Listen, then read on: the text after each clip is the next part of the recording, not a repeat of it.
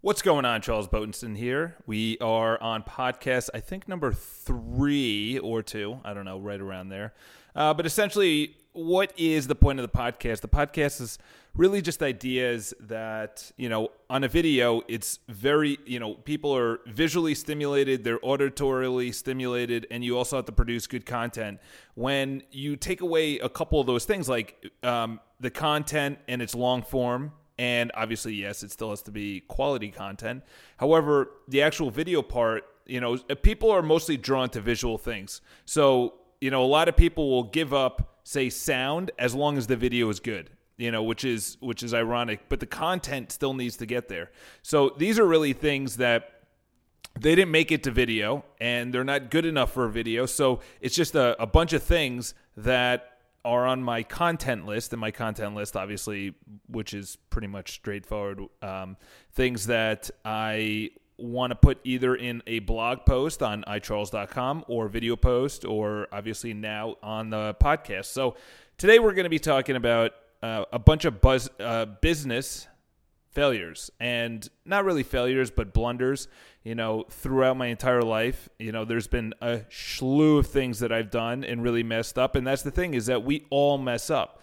I think I, you know the problem with me which sounds a little bit counterintuitive is that i don't have a fear of failure i have a fear of success.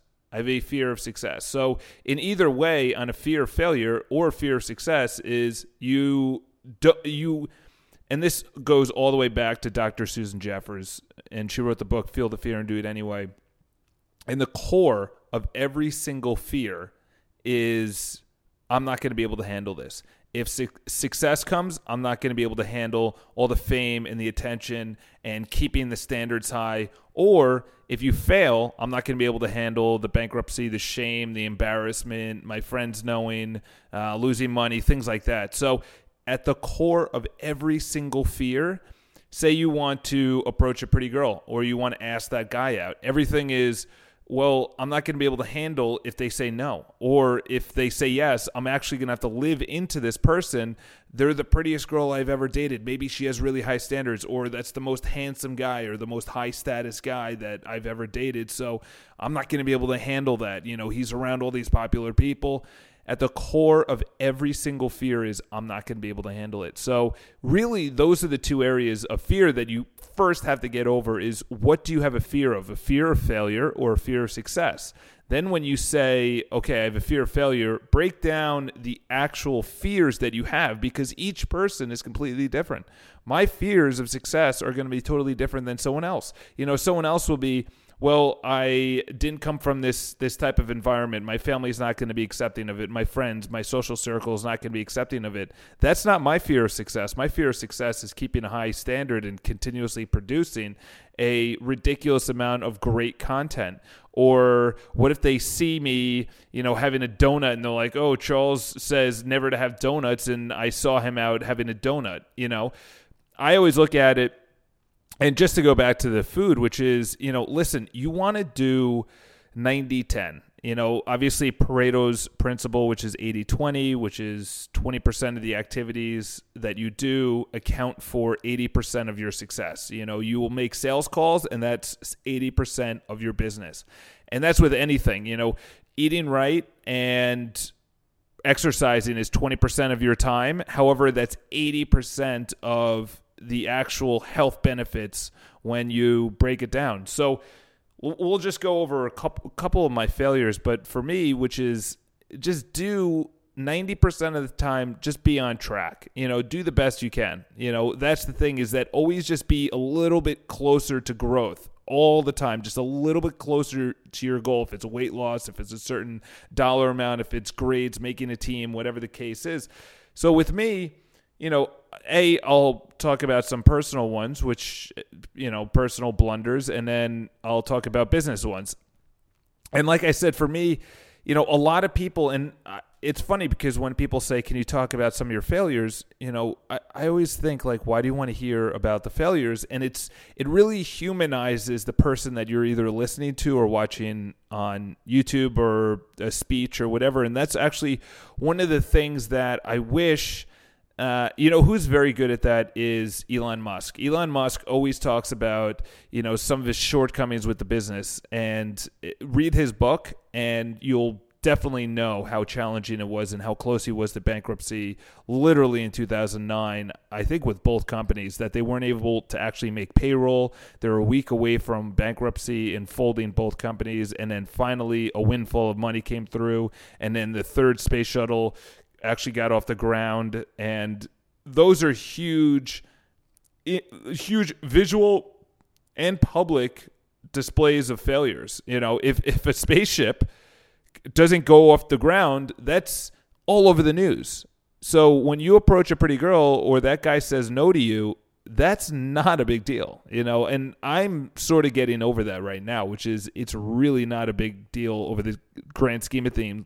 You know, think of one of the things, say, a year ago that you just you're like, you know what? I, I don't know if this is going to work out or, and you did it anyway and it didn't work out. There's so many of that that happens daily that your mind does not, unless it was emotionally disturbing, you're not going to remember it. Think of all the things that you actually remember. There's an, there's an emotion tied to it. So we'll just talk about some of my personal ones. So growing up, I wasn't the best with attracting women. Um, yes, I had girlfriends and girls like me, but just not the ones that I wanted. The real pretty girls. They always dated other guys, and you know, was, there's been an embarrassing amount of relationships when I was in high school and college that I just thought I didn't deserve this girl, or she could do better, or you know, I can't believe she's dating me, or whatever the case is, and that was you know it, it getting and the reason being is that that is biology. That is the core reason that we're on planet earth. Yes it's to survive but it's to replicate. So at the deepest deepest part of your ancestral brain your lizard brain if you want to call it the just the, the first portion that was ever formed you know th- millions of years ago or whenever it was formed th- hereditarily you need to procreate. So why do I bring up that personally? Because everything you do is wrapped around reproduction. You know, for a girl, it's to be in shape, look pretty, look healthy, because a guy looks at a girl, and obviously, if this is a heterosexual relationship, a guy looks at a girl for the health. The girl looks at a guy for his can he take care of me and my offspring? So, guys, we always try and get we need to be the leader of the pack. We need to make money. And that's how it's done now. Back in the day, it was can he physically protect me from nature? Can he go out and actually get me food? Can he keep us alive in case there's a war with another tribe?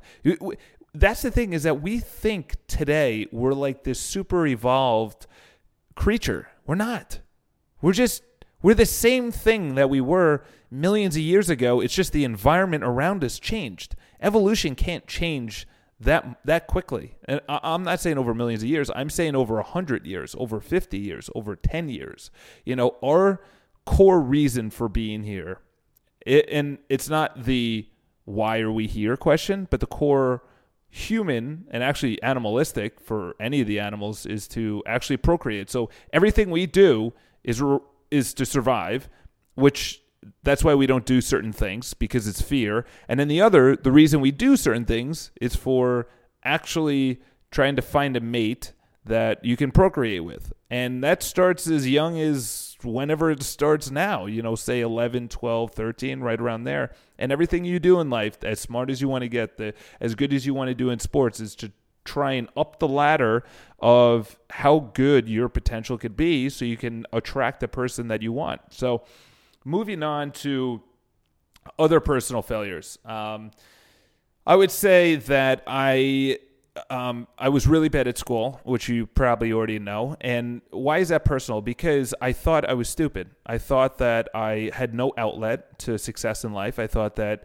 uh, who I was going to be is exactly or who I am is exactly who I'm going to be and that uh, my life is not going to get any better. You know, I relationship wise, I, I wasn't happy. You know, not with my ex girlfriends, but just, you know, the girls that I liked, they didn't like me back.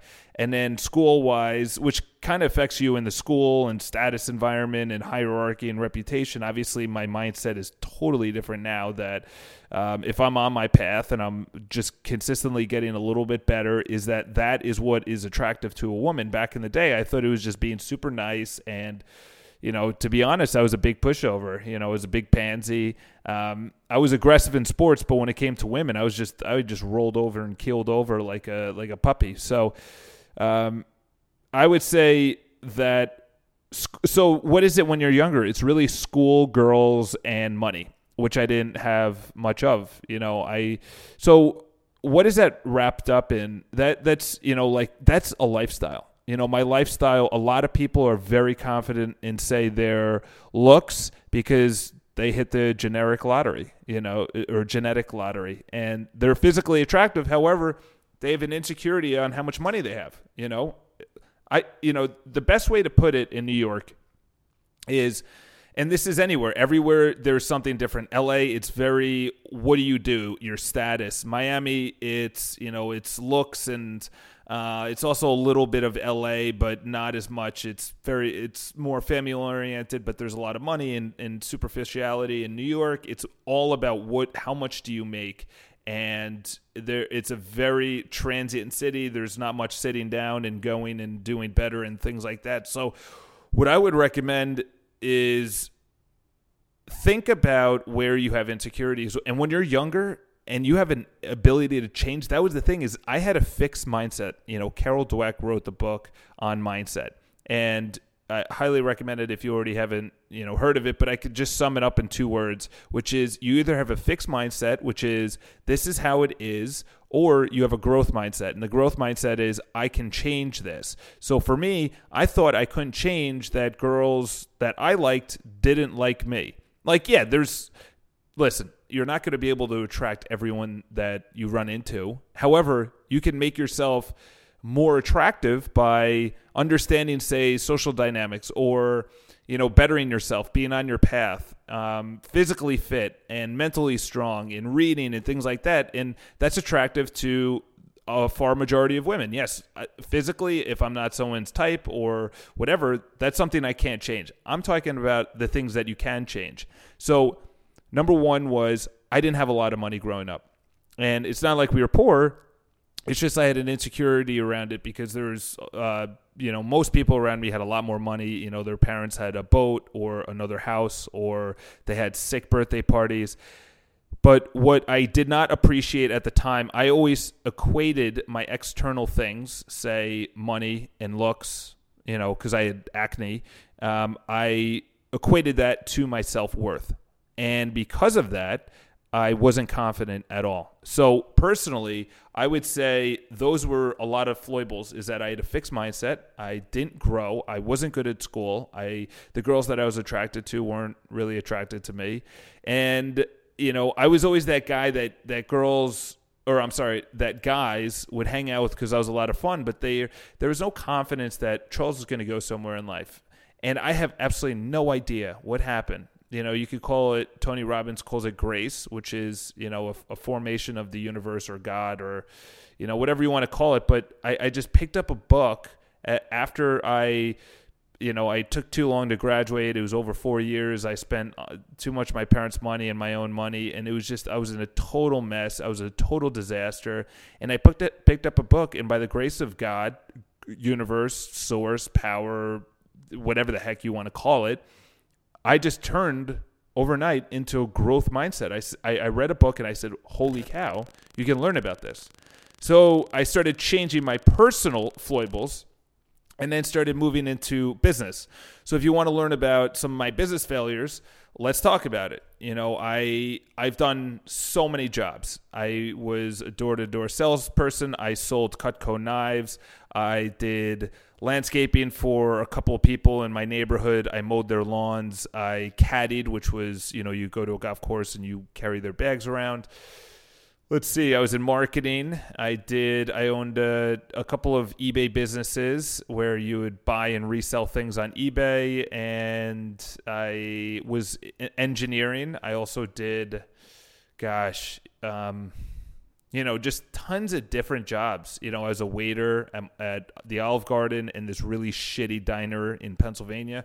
So that's the thing is that you have to understand that if you want to get anywhere, and it's listen, and for me, I'm not the end all be all. And say someone that you look up to, an Elon Musk, a Tony Robbins, uh, whoever, uh, Steve Jobs, you know, these are not the end all be alls. They have insecurities, they have fears, they have doubts, they have failures, they have fear, you know, like everything that you think of them, they just may not talk about as much for two reasons. One is if you talk about it, it multiplies. Whatever you focus on grows. So, and the second thing is they, as a uh, leader, do not want to focus on that because the followers or the employees or their fans or whatever don't want them to just be negative and talk about failures and whatever, but they all have it. So, continuously, we'll just move on to say business right now.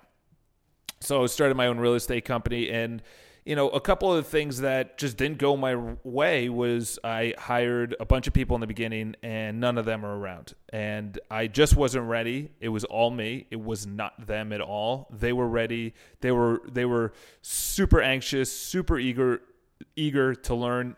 And I just wasn't ready to bring people on. I thought I was, but I wasn't and I told I had to let let them go. Um, and it's just it was embarrassing. It was also just shameful that that I wasn't able to keep them on. You know, so it's one of those things. Don't hire too quickly. Hire when when is necessary. You know, obviously uh, Gary Vaynerchuk talks about the opposite, which is hire as quick as you can whenever you think you need a job uh, fulfilled. Go find it. The second is we had we've been in business for three years now, 2014, and we've already had four websites. And does that you know on the grand scheme of things does that sound like a lot? But you know what? Number one is it takes a lot of time. Number two is it takes a lot of my resources mentally. In other words how should i design it? What is the coloring? What about the landing pages? What about the menu options? What about the verbiage? What about the images and the videos? And what does it look mobilely how does it how does it show up on the back end? Can i customize it? And the third is it takes a ton of money to build and host and to customize websites. And it, you know, I've spent tens of thousands of dollars by now, and that's that's a it that money could have been used way more efficiently. And and that's the thing is that so when I first started, I didn't have a lot of money, so I just built a, a casual website on Wix.com. And as a real estate website, you you can't really go that way. So I then scrapped it for this other very professional but very expensive website. It cost me about 10 grand to put up. And then that's, you know, I, I looked at it and I said, this is not sustainable. I am not getting the traffic that I need. So then I went over to another website and that was completely customized as well. And that was, you know, a couple thousand dollars as well. And now I'm going to a fourth website and that's the thing is that you know when you when and the reason being is that you look at the metrics so i don't look at it as failures except the fact that all the resources time energy and money that could have been used for something better went into a website which is passive. Active is me going out and getting business. Them going to the website is passive because they're not actively seeking me out. We're not a big enough brand. We're not a nike. We're not you know, a, a, Ford, you know, a brand where people go to the website to buy something. We're not that yet. However, the passive nature of the website, it needs to be visually appealing and it needs to know, it has to have a purpose. So our fourth website is going to be exactly that. And when it launches, and nobody knows about it. This is the first time I'm actually. Uh, I told my parents actually yesterday about the website, and um, I told uh, a couple of the employees about the website. And that's the thing is that uh, you know, Gary recently, and I, I believe it, is that he says, you know, do work, become popular, and then talk. Don't talk and then become popular. You know, obviously Conor McGregor does the opposite, which is talks as much as he can, and then uh, and and now he's winning. Uh, but the opposite mindset is Gary Vaynerchuk, which is you bust your ass and then you actually start producing, and then you could be called number one. So website, hiring too fast, and let's move on to um, here's another area which a lot of people talk about now, and uh, I can give you a great example, which is focusing on marketing too much instead of sales. Focusing on marketing instead of sales, and I cannot stress this enough: is that if you don't make money, you are out of business. If you don't make money, you're out of business. Simple as that. Simple as that. Like for me, I always looked at it, and the reason being is that sales is fearful. You could getting sales, you're literally going out and talking to people and convincing them to use your product or service. A product, if you're selling shoes or a baseball bat, and then a service, your cleaning service, your landscaping service, or even online service. Like you could passively put up a website and even someone like Mark Zuckerberg, as much as you want to say that he put up a website and he had great, um, he went great. Uh, you know, uh, it was just a, a really well coded website. Whatever. Yes, he's talented. However, he also went out and he got VC help. He also went out to all the schools and he promoted it. You know, it's not like he just put up the website and was like, come to my website, which most people do. And that's what I did in the beginning. I did that. I did that. That's why I was so focused on my brand and my marketing. Yes, yes, it helps. However, even Apple needs to do sales. If they are look at the their best salesperson, which was Steve Jobs. He would put on a presentation and he would sell the shit out of it. Most people look at it, they're like, oh, it's a sick marketing campaign. Yeah, it's a sick marketing campaign. However, there's also sales behind it. There's also salespeople behind it. They also go in and they ask, do you want this product? Uh, I I got to tell you, if they lose, and you could see Apple is their innovation. You know who talks about it? Peter Drucker. You need two things in a product and a service. Number one is marketing. You have to market, and number two is innovate. You have to innovate. Your product or your service continuously has to get a little bit better, and that's what you sell. You sell the innovation. Okay, so there's two things. Sales is actively going out. Marketing is passive. It's kind of just with it's it's upholding the brand that you've created. If you're about clean energy and whatever and you're Tesla, then you talk about charging stations and reducing fossil fuels and things like that. That's your marketing. However, they also have sales in Elon Musk, who is a beast when it comes to actually performing. You know, he's running 3 billion dollar companies, not 3 billion, 3 at least $1 billion companies. So I always focused on marketing. I'll give you an example. So this company came to work um, and they were pitching their 3D glasses. So you stand in this little hut and this machine revolves around you and it takes a 3D image of your head and the glasses are supposed to fit perfectly on your head and whatever. So I said, This is fantastic. I, the glasses were free. They were just doing trial runs. They were getting everything sorted out and whatever. So I get the package about three months later because they were still working out the kinks of the machine and you know 3D printing and the glasses and everything else. Listen, it's a brilliant idea, okay? Because you can customize the actual glass shape, how the glasses look, the color of the glasses, the the lens, the shape of the lens, the color of the lens, like everything is customizable. It's brilliant. It's absolutely incredible. There's a hinge on it and it's just one piece. So I get it yesterday. I open it. It has the most ridiculous packaging. Each package probably cost. There was a box within a box, and it was subdivided, and there's beautiful coloring, and you know it was it was a thick cardboard and materials, and it was like this is an insane presentation. I pull out the glasses, and they're shit. I, I, I am I am not kidding you. I literally threw them out.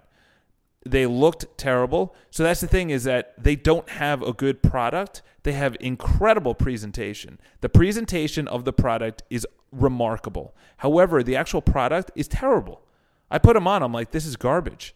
They felt cheap and they were supposed to retail for $150. What are you nuts? $150? The thing I would I, I wouldn't even want to buy it. They gave it to me for free and I threw them out. I, even if they paid me, they just looked bad. They felt cheap. And I don't care they're 3D printed. I want glasses. I bought I bought these glasses. They're around here somewhere. I bought them for 80 bucks, 90 bucks.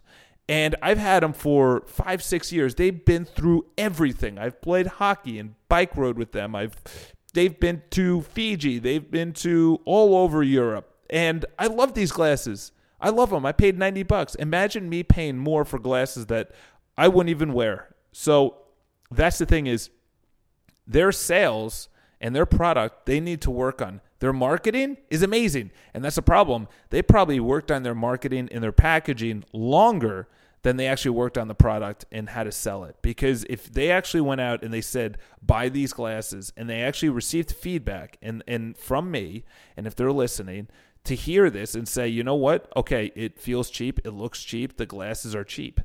And then they could go back to the product and innovate the product to make it up to the price range. So, and by the way, they don't fit any better than if I actually bought glasses right out of a box store. You know, that that's the thing. So, just go through life knowing so those are a couple of my failures and i don't even look at it as failures i just look at it as just you know speed bumps and uh, you know in the future whenever i have a fear you know it should be a compass you know i, I forgot in the war of art that they said whatever your resistance is you should have a resistant resistance compass whatever you resist persists however whatever you resist is actually what you want to do if you really want to create a business, but you're fearful, that's exactly what you need to do is create the business.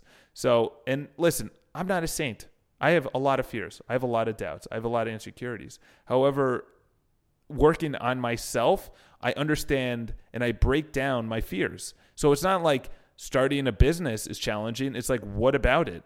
Is it because I feel like it's going to take off and I'm not going to be able to handle the influx of money and orders and attention, or is it because I have a fear of failure? So break down your fears. All right. So those are my personal, those are my business. That's as vulnerable as I can get. And and to be honest, you know, I, I have them today. I'm going to have them in the future. It's just human nature. It's complete acceptance of who, who you are. And it's just you change it as much as you can and you focus on your strengths. So leave it, you leave your comments below. Subscribe on iTunes, uh, Google Play, SoundCloud, YouTube, however you're actually listening to this, and have an awesome day. I the podcast I feel way more comfortable on because I'm looking around, I'm thinking, I'm by myself. I don't have to worry about how I'm looking or am I keeping the people's attention. So I really do like the podcast form. Let me know if it's too long, too short, if I should talk about other things, Q&A, blah blah blah. So have an awesome day. Talk to you guys soon.